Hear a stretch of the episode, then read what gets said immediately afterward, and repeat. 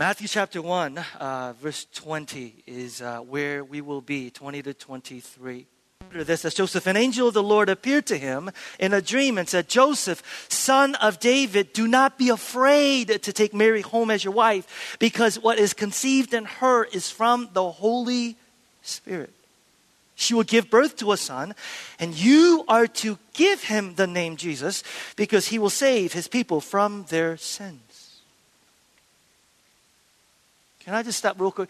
As much as we've been talking about, as much as we talk about our Father, Jesus Christ, the Messiah, coming to restore all of creation from sin, I, I want to make sure that we understand that it's not just sin out there that He came to reconcile and to forgive, but it's also sin in our hearts. Uh, let's not get that twisted, okay? I know that, that, that it, is, it is absolutely biblical to be passionate about ridding the world of sin out there, but let's not forget that He came to forgive sin in here. And to reconcile us to God. All this took place to fulfill what the Lord had said through the prophet. The virgin will be with child and will give birth to a son, and they will call him. Everybody say this together. Ready? Emmanuel. Which means God with us. If there's one word that sums up Christmas, it's this word, Emmanuel. God with us. Three words in English, eight letters. Emmanuel theologians and scholars and pastors have spent some of them their entire lives just meditating and reflecting on this one word. It was said of John Wesley that he said on his deathbed, and the best of all is God with us. God with us. Three simple and yet profound words. We'll spend a moment reflecting on that today. God with us. Simple and yet an entire lifetime to uncover God with us. What I want to do today is talk about those three words and then give you a challenge and a comfort, and then we'll sing and respond to our Savior today. First is Jesus is God with us. He's God with us. One of the things I love is talking to a lot of my non Christian friends who are skeptics or who are trying to discover Christianity. And it's amazing that I still meet people who say, Jesus never claimed to be God. Great teacher, philosopher, revolutionary, but Jesus never claimed to be God. To which I very gently yet firmly push back and go, Have you read the New Testament? Have you read his very own words? Because Jesus said nothing but claim that he was God over and over and over and over again. Not a teacher, not a philosopher, not a revolutionary, God. Let me show you. Matthew chapter 9. These are some, so some examples because we don't have enough time to go of them. Some men brought to him a paralytic, and when Jesus saw their faith, he said to the paralytic, Take heart, son, for your son, your sins are forgiven. Over and over again in the New Testament, the gospel, Jesus is saying, Your sins are forgiven, your sins are forgiven, your sins are forgiven. And just think for a moment common sense tells you that you could only forgive someone's sins if those sins are against you. You don't forgive someone's sins that has nothing to do with you but someone else. And when Jesus says over and over again, Your sins are forgiven, your sins are forgiven, he is making an extraordinary claim. He's saying that all sins are really against me. And the only person that could claim that our sins against me is someone who is creator who created and made everything on earth, as was read in Psalm 24. And so owns it all, is master and Lord over it all. And Jesus saying, any sin over anything that I am Lord over is directly a sin against me. And then he says gems like this all the time Matthew chapter 11. no one knows the Son except the Father, and no one knows the Father except the Son and those to whom the Son chooses to reveal him. Now, some of you are familiar with New Testament. Just kind of read passages like this and you move on. Think for a moment about think for a moment about the extraordinary claim that Jesus is making. First of all, he says, "No one knows the Father except the Son." He is making an extraordinary claim to have absolute exhaustive knowledge of God. He is basically saying, when you compare the way I know God the Father, you don't know God the Father. Now, think for a moment about the extraordinary claim of this. We all know God in a limited way. You know God, I know God. But Jesus is saying, listen, the way that I know God, the absolute exhaustive way that I know God, you don't know Him. And the only one who could make such a claim to know God exhaustively, completely, the only one who could make a claim to know an infinite, eternal, all knowing, all powerful God is someone who is also and infinite, eternal, powerful God. That's actually not even the end of it. It's what he says before. That's woo. He says, No one knows the Father except the Son. But he also says, No one knows the Son except the Father.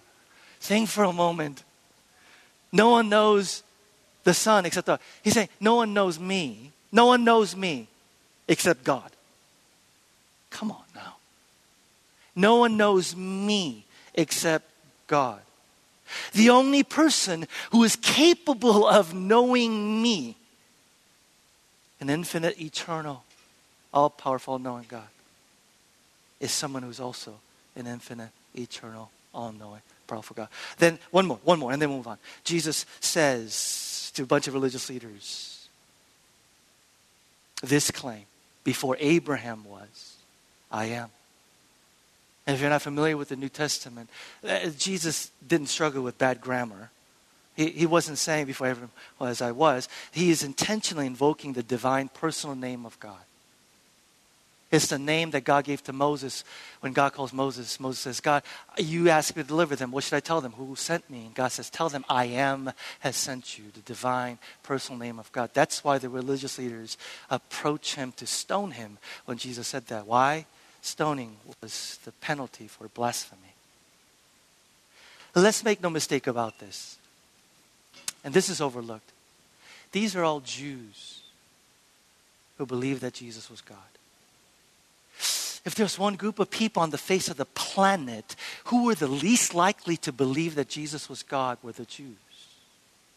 The Jews considered God so holy, so lofty, that they'd even pronounce or even spell his name so the thought of a human being claiming to be God was absolutely inconceivable. And yet, they all came to believe he was God and gave his life for it. And then there was this his own family came to believe that he was God.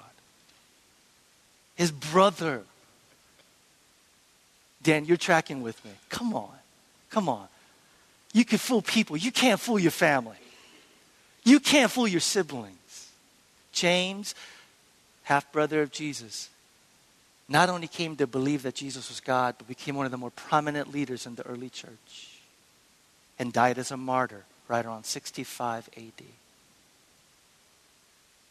How is it conceivable that all these Jews, for whom believing that a human being claiming to be God was absolutely outside the categories, overcame their cultural, intellectual barriers to believe that he was God.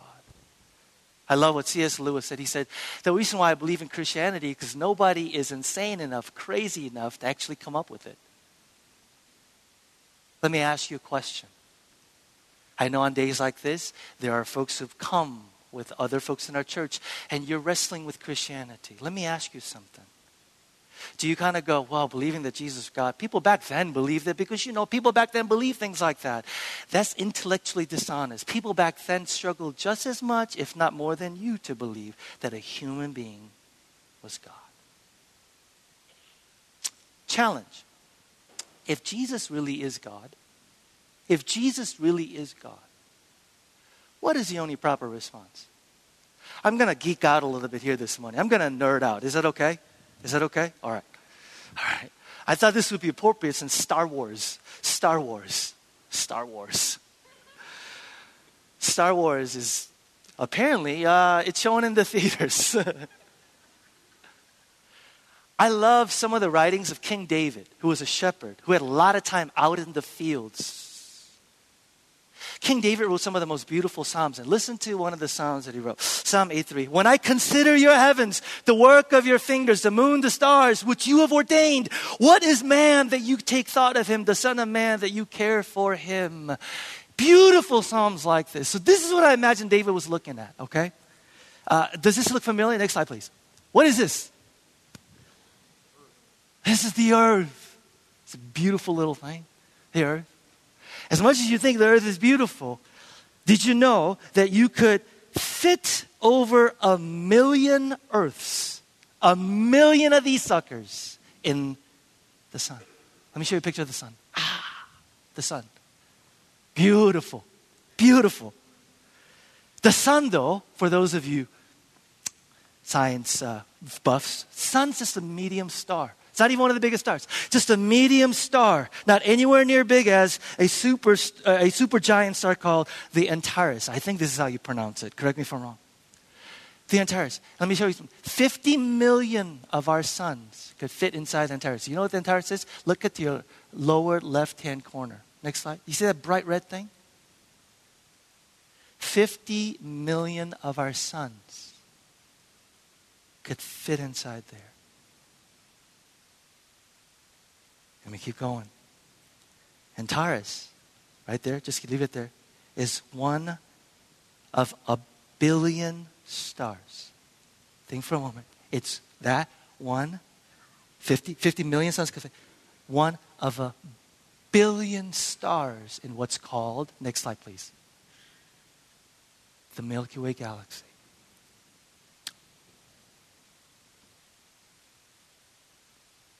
Lynn, are you tracking with me today? Okay. Okay. Yeah, I know. I know. Just a billion Milky Way galaxy. And you, look, you and I look at that and go, wow, that's, that's enormous. That's huge. That's huge. Now, the Milky Way galaxy, a cluster of galaxies. Next slide, please. Here's a cluster of galaxies. This is called the Virgo galaxy. A cluster of galaxies. A cluster of galaxies. First of all, I don't even know how to take pictures like this, you know? I just looked on the website, on the internet. I'm like, how do they take pictures of this? Anybody know? Okay. These are, these are, this is one cluster of galaxies called Virgo. Let me tell you how far the nearest galaxy is to the Milky Way galaxy. Okay, just one. One galaxy, the nearest galaxy to our galaxy, the Milky Way galaxy. Next slide, please. The galaxy nearest to the Milky Way galaxy is the Sagittarius dwarf elliptical galaxy, which is about 80,000 light years away.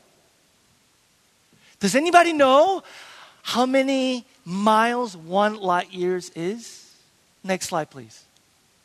A single light year equals six trillion miles, and the nearest galaxy to our galaxy, Milky Way, is I don't how how big is that? It's got 48 and 16 zeros. Just just my head wants to explode. Just, just think for a moment. Think for a moment. Think for a moment. This is just one galaxy, one galaxy that's closest, nearest to our galaxy. One galaxy closest to our galaxies. Next slide, last slide, please.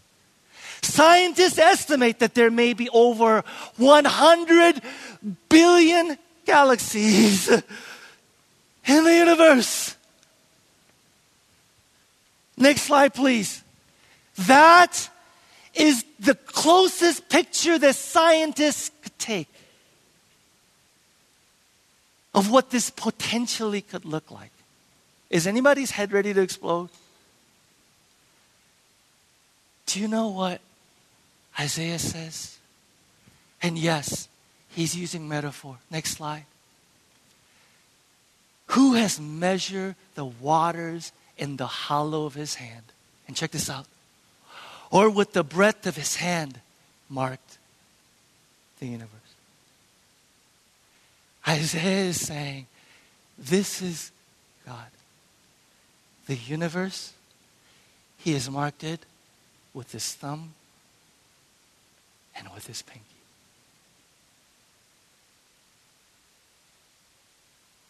Let me ask you something. If that's Jesus, God with us,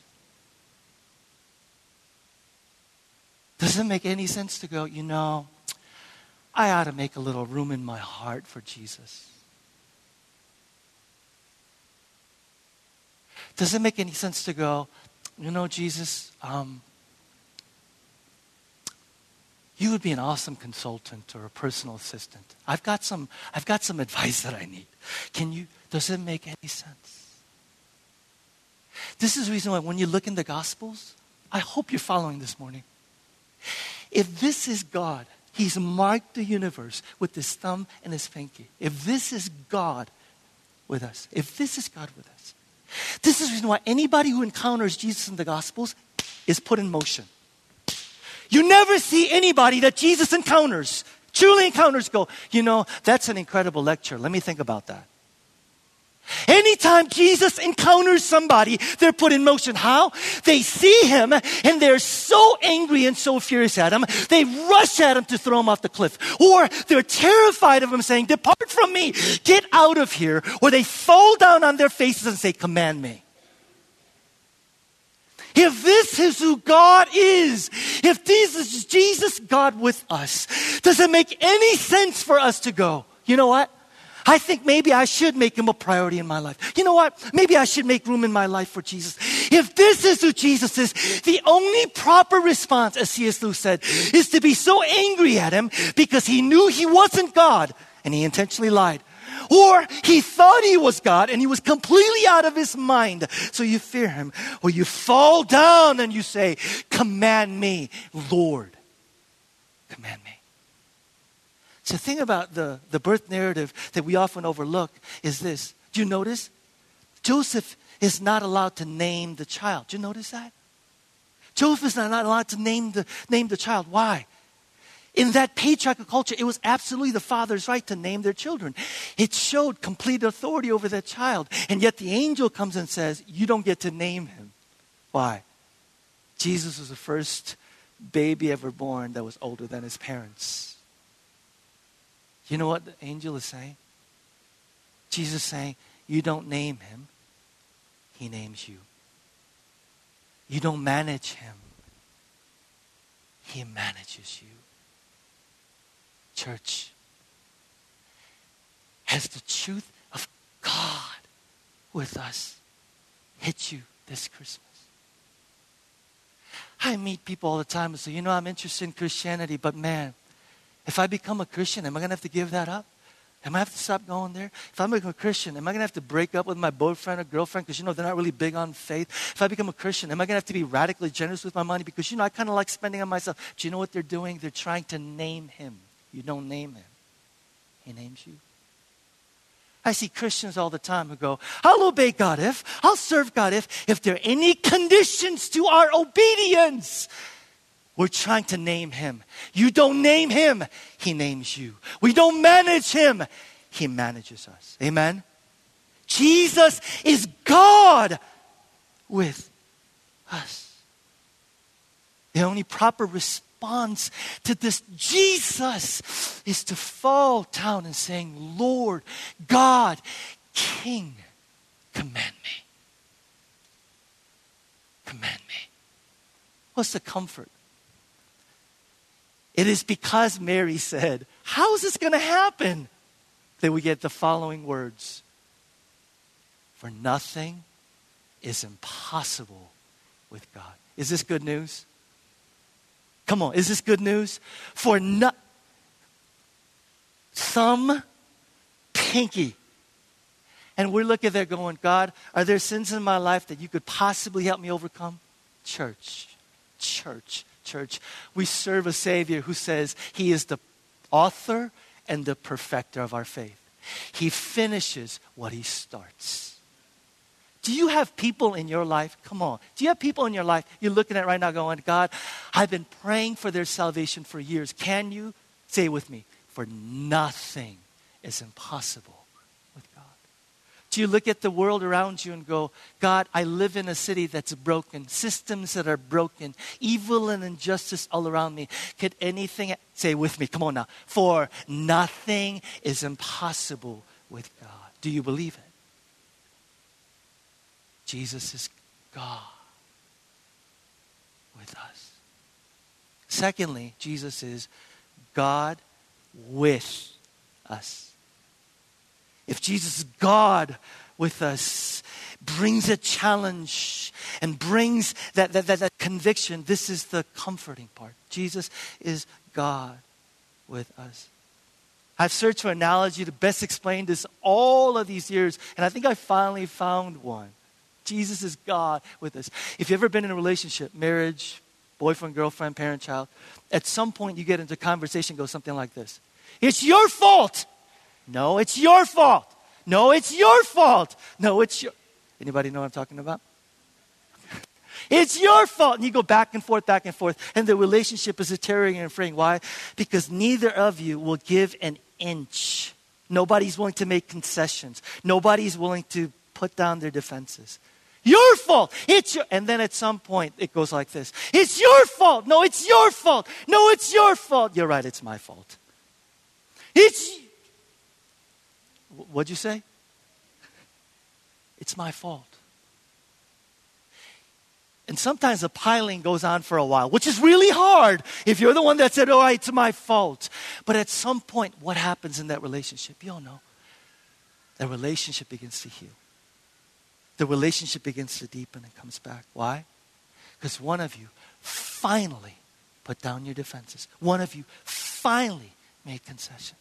One of you finally said, You're 80% wrong because you're exaggerating, you're making up stuff. But you know what? There's parts of what you're saying that's true. By the way, this is the hardest lesson in marriage, FYI. There's parts of what you're saying is true. So I'm going to take that part and I'm going to admit, I'm going to admit that I, I, I will let down my defenses. I will make myself vulnerable. Why would anybody do that?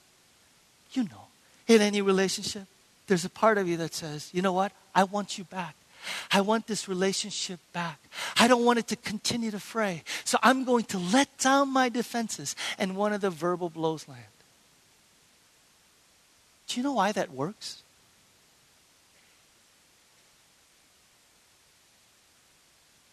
Do you know why that works?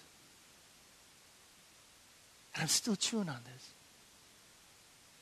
That works because you and I are made in the image of someone who gave the ultimate expression of this part of his nature at Christmas when the infinite, eternal, all knowing, all powerful God became a baby.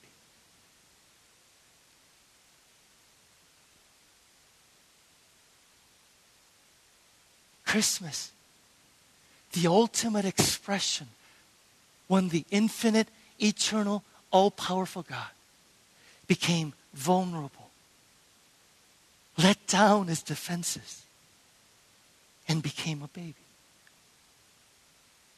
You hear me say all the time, all the time, you can't, you can't heal a relationship. You can't deepen a relationship.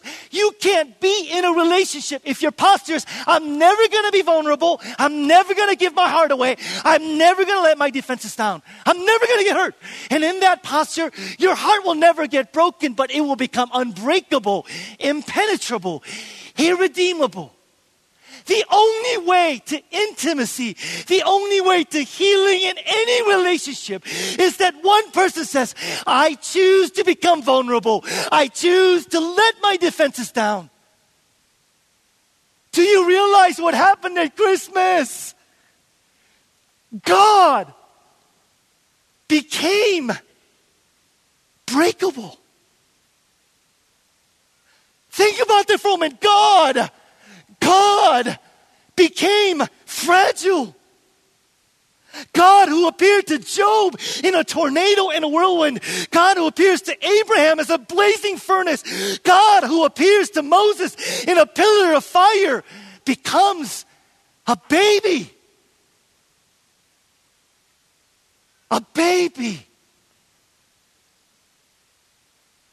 Christmas is the ultimate expression of someone, Creator God, and saying, I'm going to let my defenses down and become vulnerable to the question, why?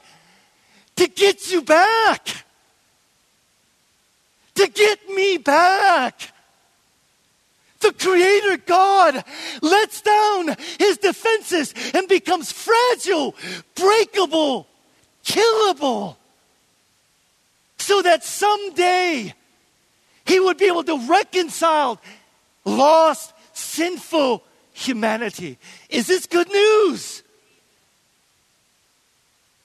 So, for those of us who go, God, He is infinite, eternal, absolutely, let that hit you when you think about, but this God became with, with, with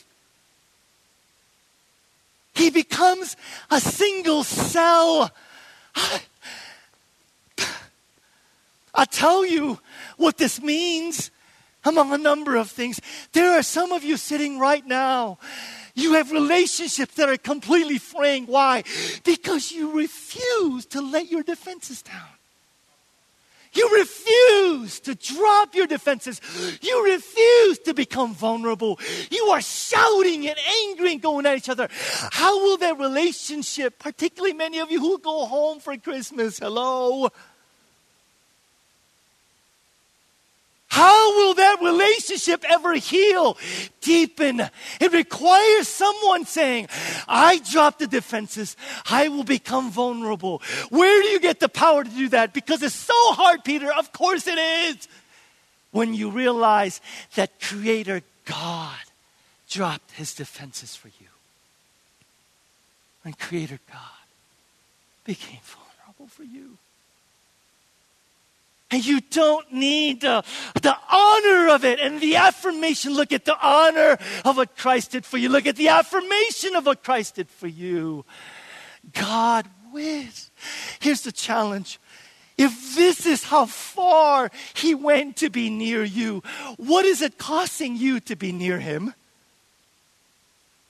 Come on, Michael. What is it costing? If he went this lengths to these lengths to be near, to be with, I'm going, I'm, I'm, you can't get up 30 minutes earlier?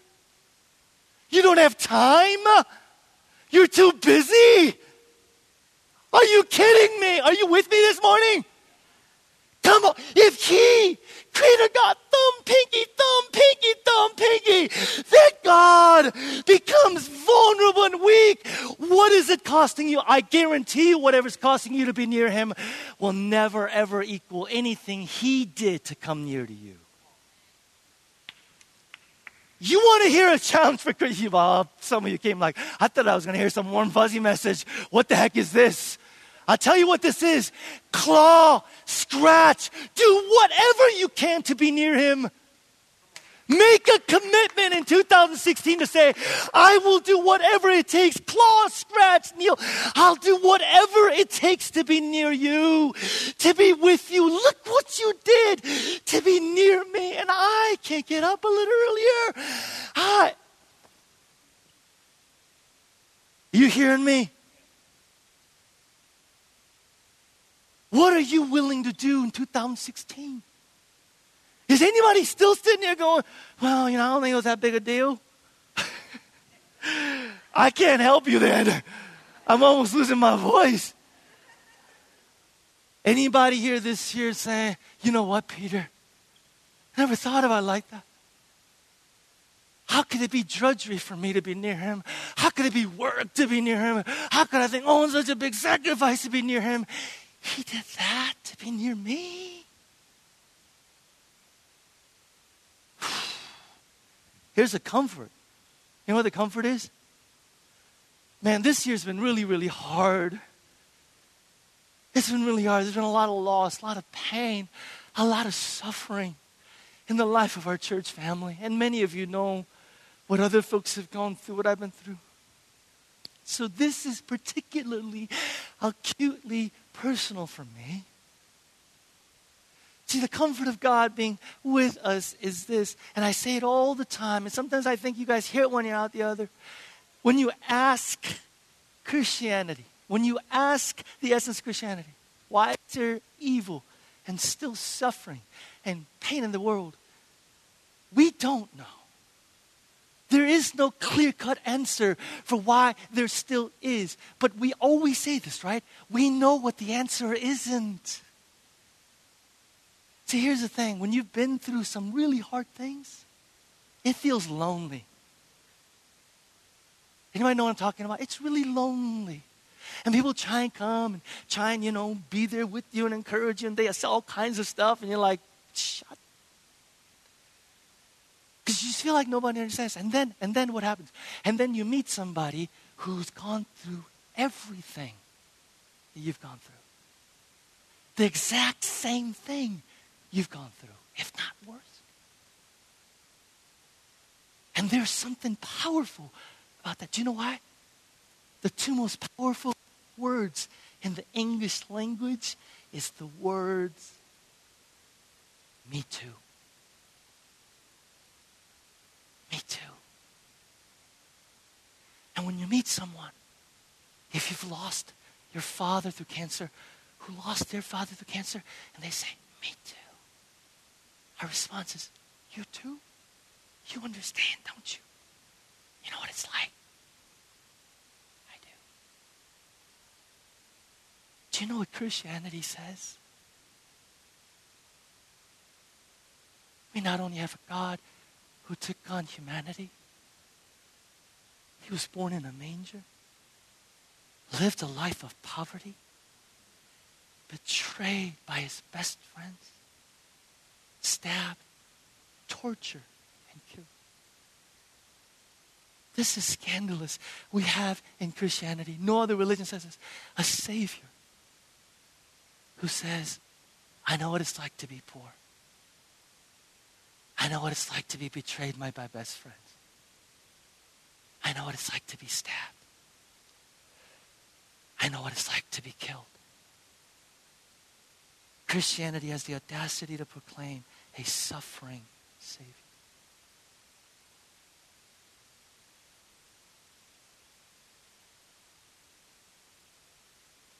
This entire year for me, I've had to lean into this truth, saying, God, I may not know this side of heaven why there's evil and suffering and pain in the world. But I lean into the truth that I know what the answer is not. And the answer is not you don't care. And the answer is not you're indifferent. And the answer is not you're remote. The answer, the answer that we're given is that He Himself is so committed to ending evil, injustice, and pain and suffering in this world that we have the only God among all the religions who himself came down and plunged himself into it so that someday he could end pain, suffering, evil, and injustice without ending us. And it's that truth that I lean into. That truth that I lean into. And I sing, Lord, even as we sing, Come, Lord Jesus. I lean even in the midst of mourning and pain and find my hope there. Find my hope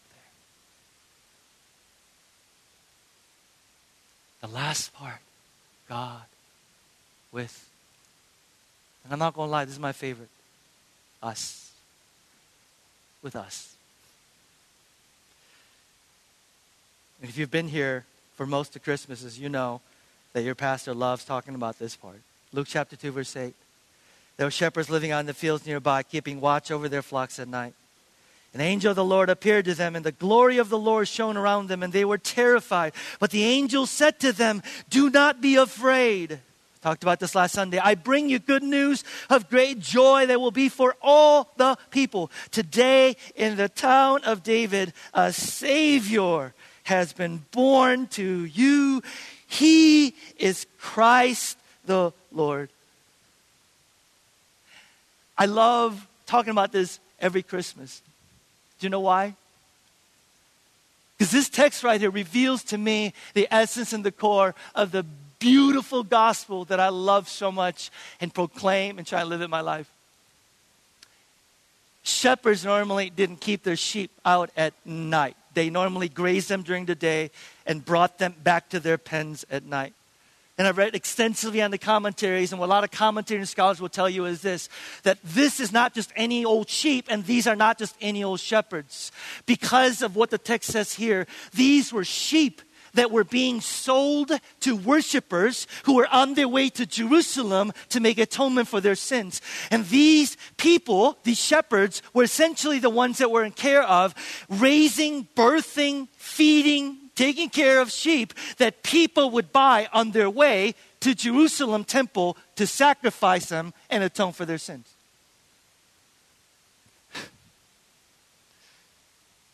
Now, there are two rabbinical laws that directly impact them. Number one is that you couldn't graze thousands of sheep near the city, and the reasons are obvious.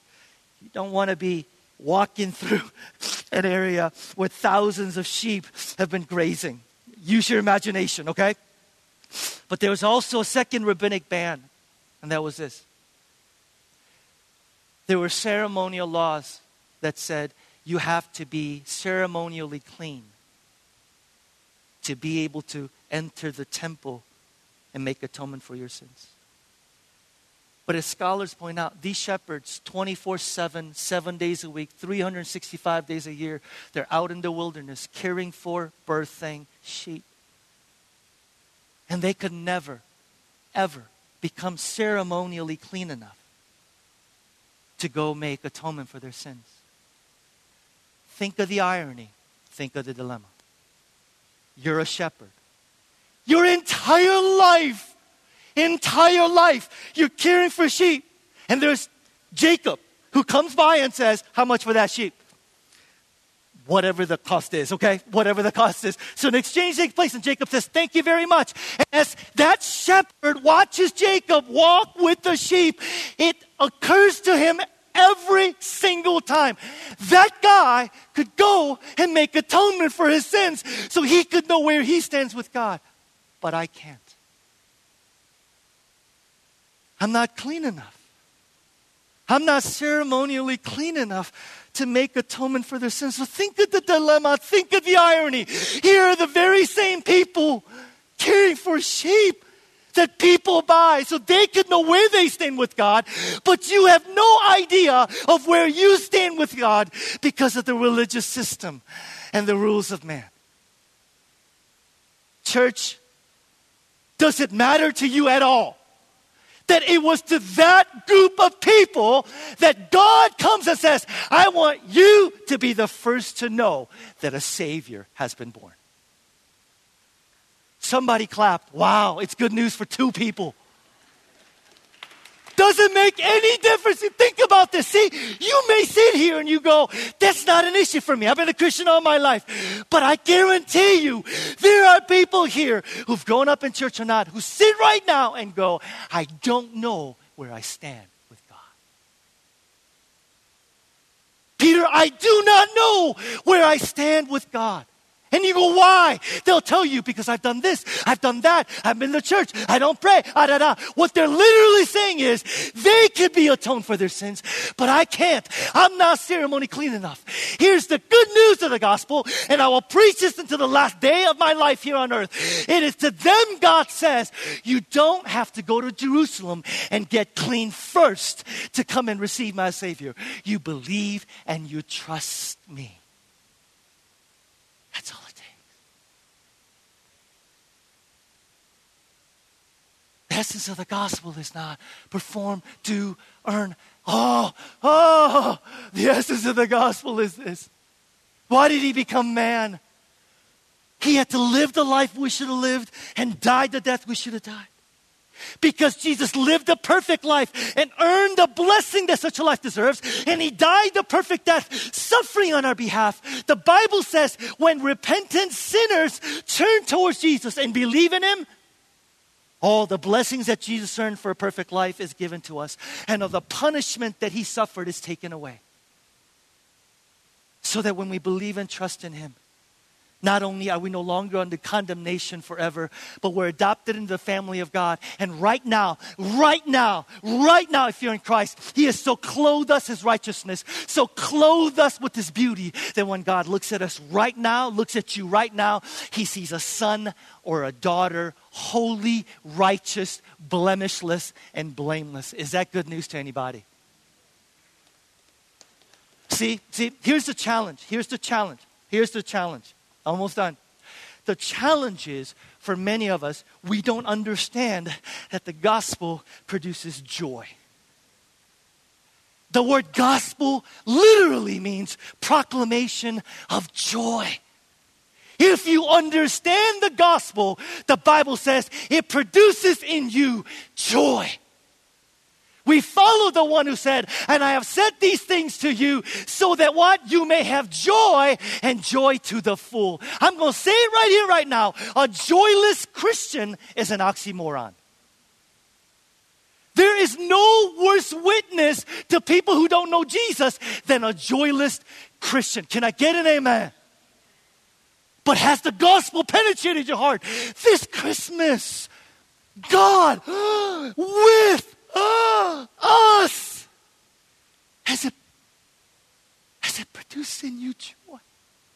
How do you answer the question when somebody says to you, Are you a Christian? Do you go, I'm trying?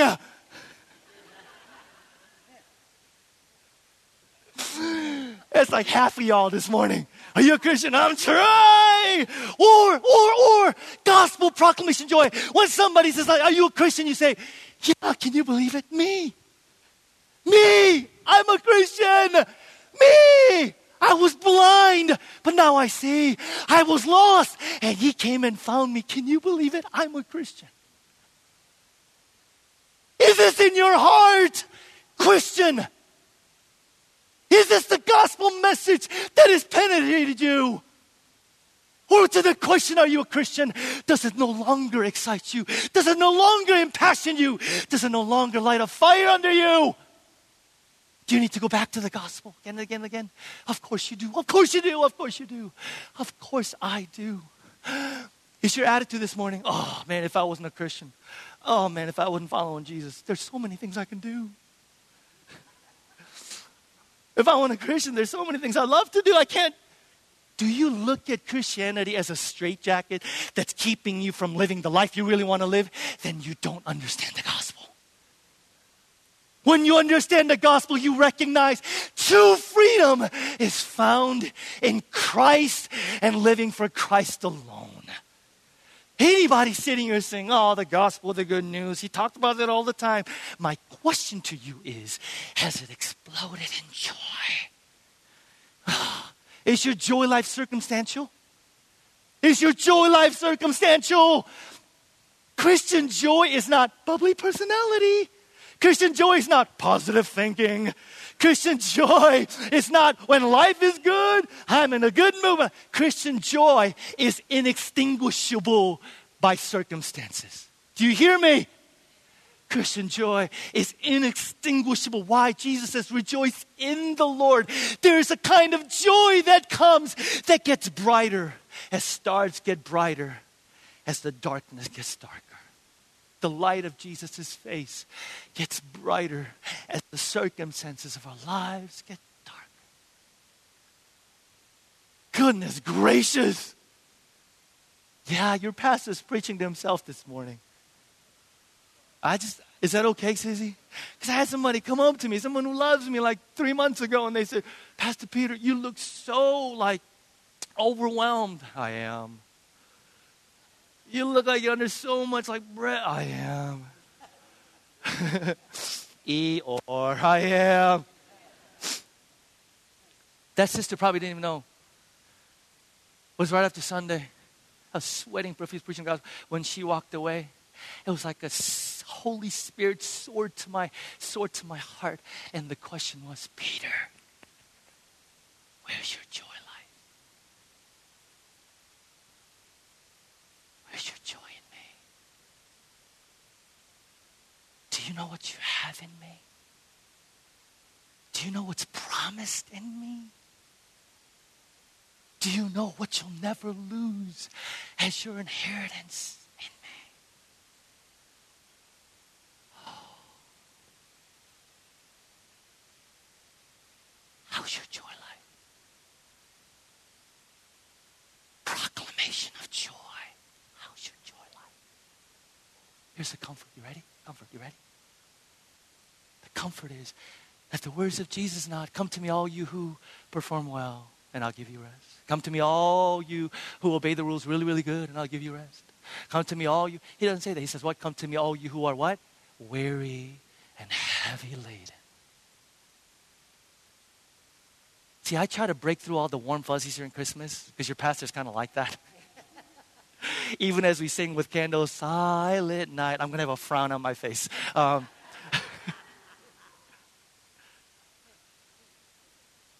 so get used to that because you're not going to see it while we're saying. Um, do you know why I break through it? Because here's the thing what you needed is not someone to come and go, be a good person. Jesus is our hope. What you needed is like medicine and medicine cabinet, and that's the gospel. Do you know why? We are weary. We are heavy laden. Do you know why? Do you know why? Listen, I'm almost done. Do you know why? It's guilt. I know some people in this world, your friends will go, no, that's low self esteem. That's bad for you. Low self esteem is bad. No, no, no. It's not low self esteem. It's guilt. You and I know we've messed up. We've failed. And here's your entire life, my entire life summarized. Our entire life is an attempt to make up and pay for our failures. Some of you are trying to make up and pay for your failures by working really, really hard. Some of you, it's by achieving. Some of you, it's by good deeds. Some of you, it's by even hurting yourself. Some of you, it's our effort to go, I'm going to pay for this failure. I got to make up for this failure. And we try and we try and we try and we try. Problem is, we can't pay, can we? No. No matter how much we do, we can't pay for our failures. I care how successful you are, you'll never be able to pay for your failures with success. I don't care how much of a good person you are, how much ministry you do, you will never pay for your failures ministry. I don't care what you, you can't pay for it being a good mother, being a good father, being a good boss. You can't pay for it. What's the good news of Christmas and the gospel? Jesus paid it all.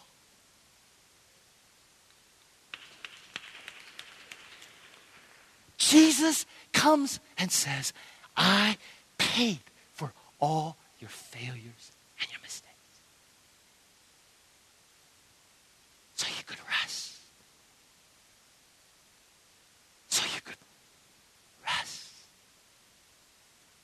So you could. 2016. It's not going to be one long year's worth of trying to pay for and make up for my insecurity and low self worth, make up for the mistakes that I've made by do. Rest. He paid it.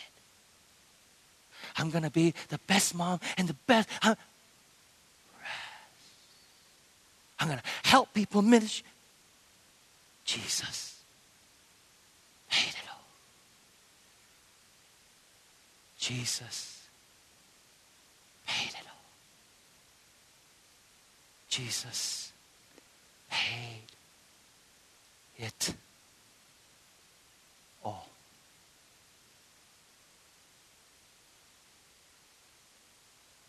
Emmanuel. God with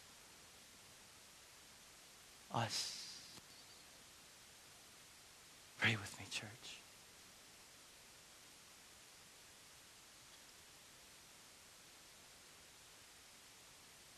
I want to speak specifically, really quick, really, really quick, to anybody, anybody, anybody in here.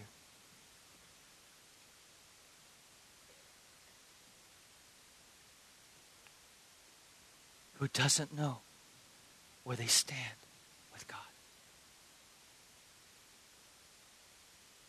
I'm talking to you, my brother, my sister, who walked in here this morning. And because of where you've been, what you've done, you don't know where you stand with God.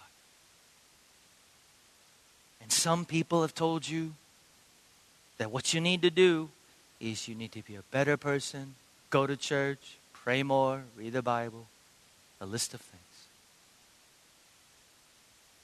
The good news of Christmas, my brother, my sister, is that He paid it all. He did it all. For you and for me.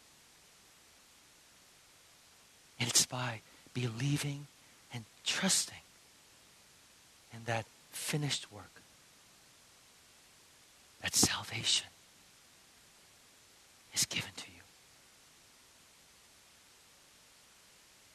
Right where you are, take a moment. If that's you,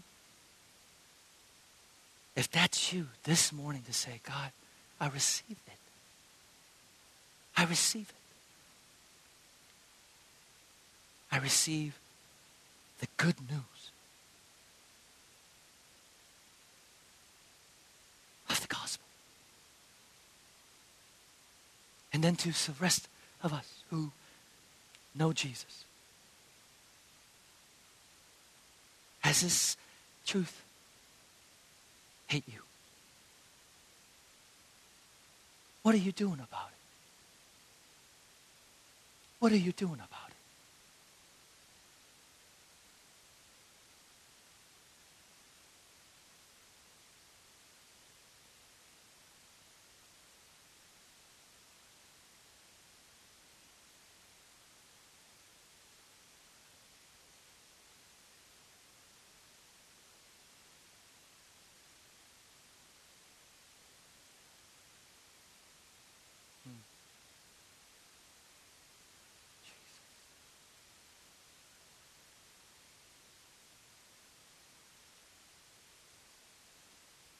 Is he Lord? Is he Lord? Are you scratching, clawing, doing whatever it takes to be near him? Whatever it takes. God, I want to be with you. I want to be near you.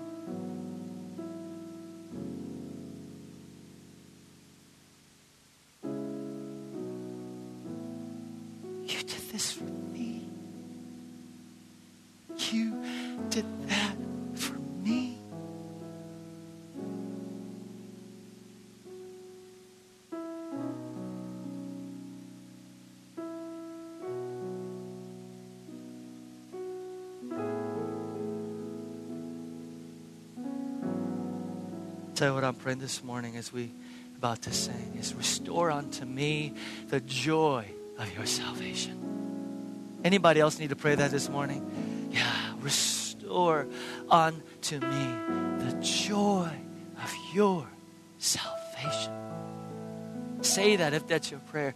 Restore unto me the joy of your salvation. Restore unto me the joy of your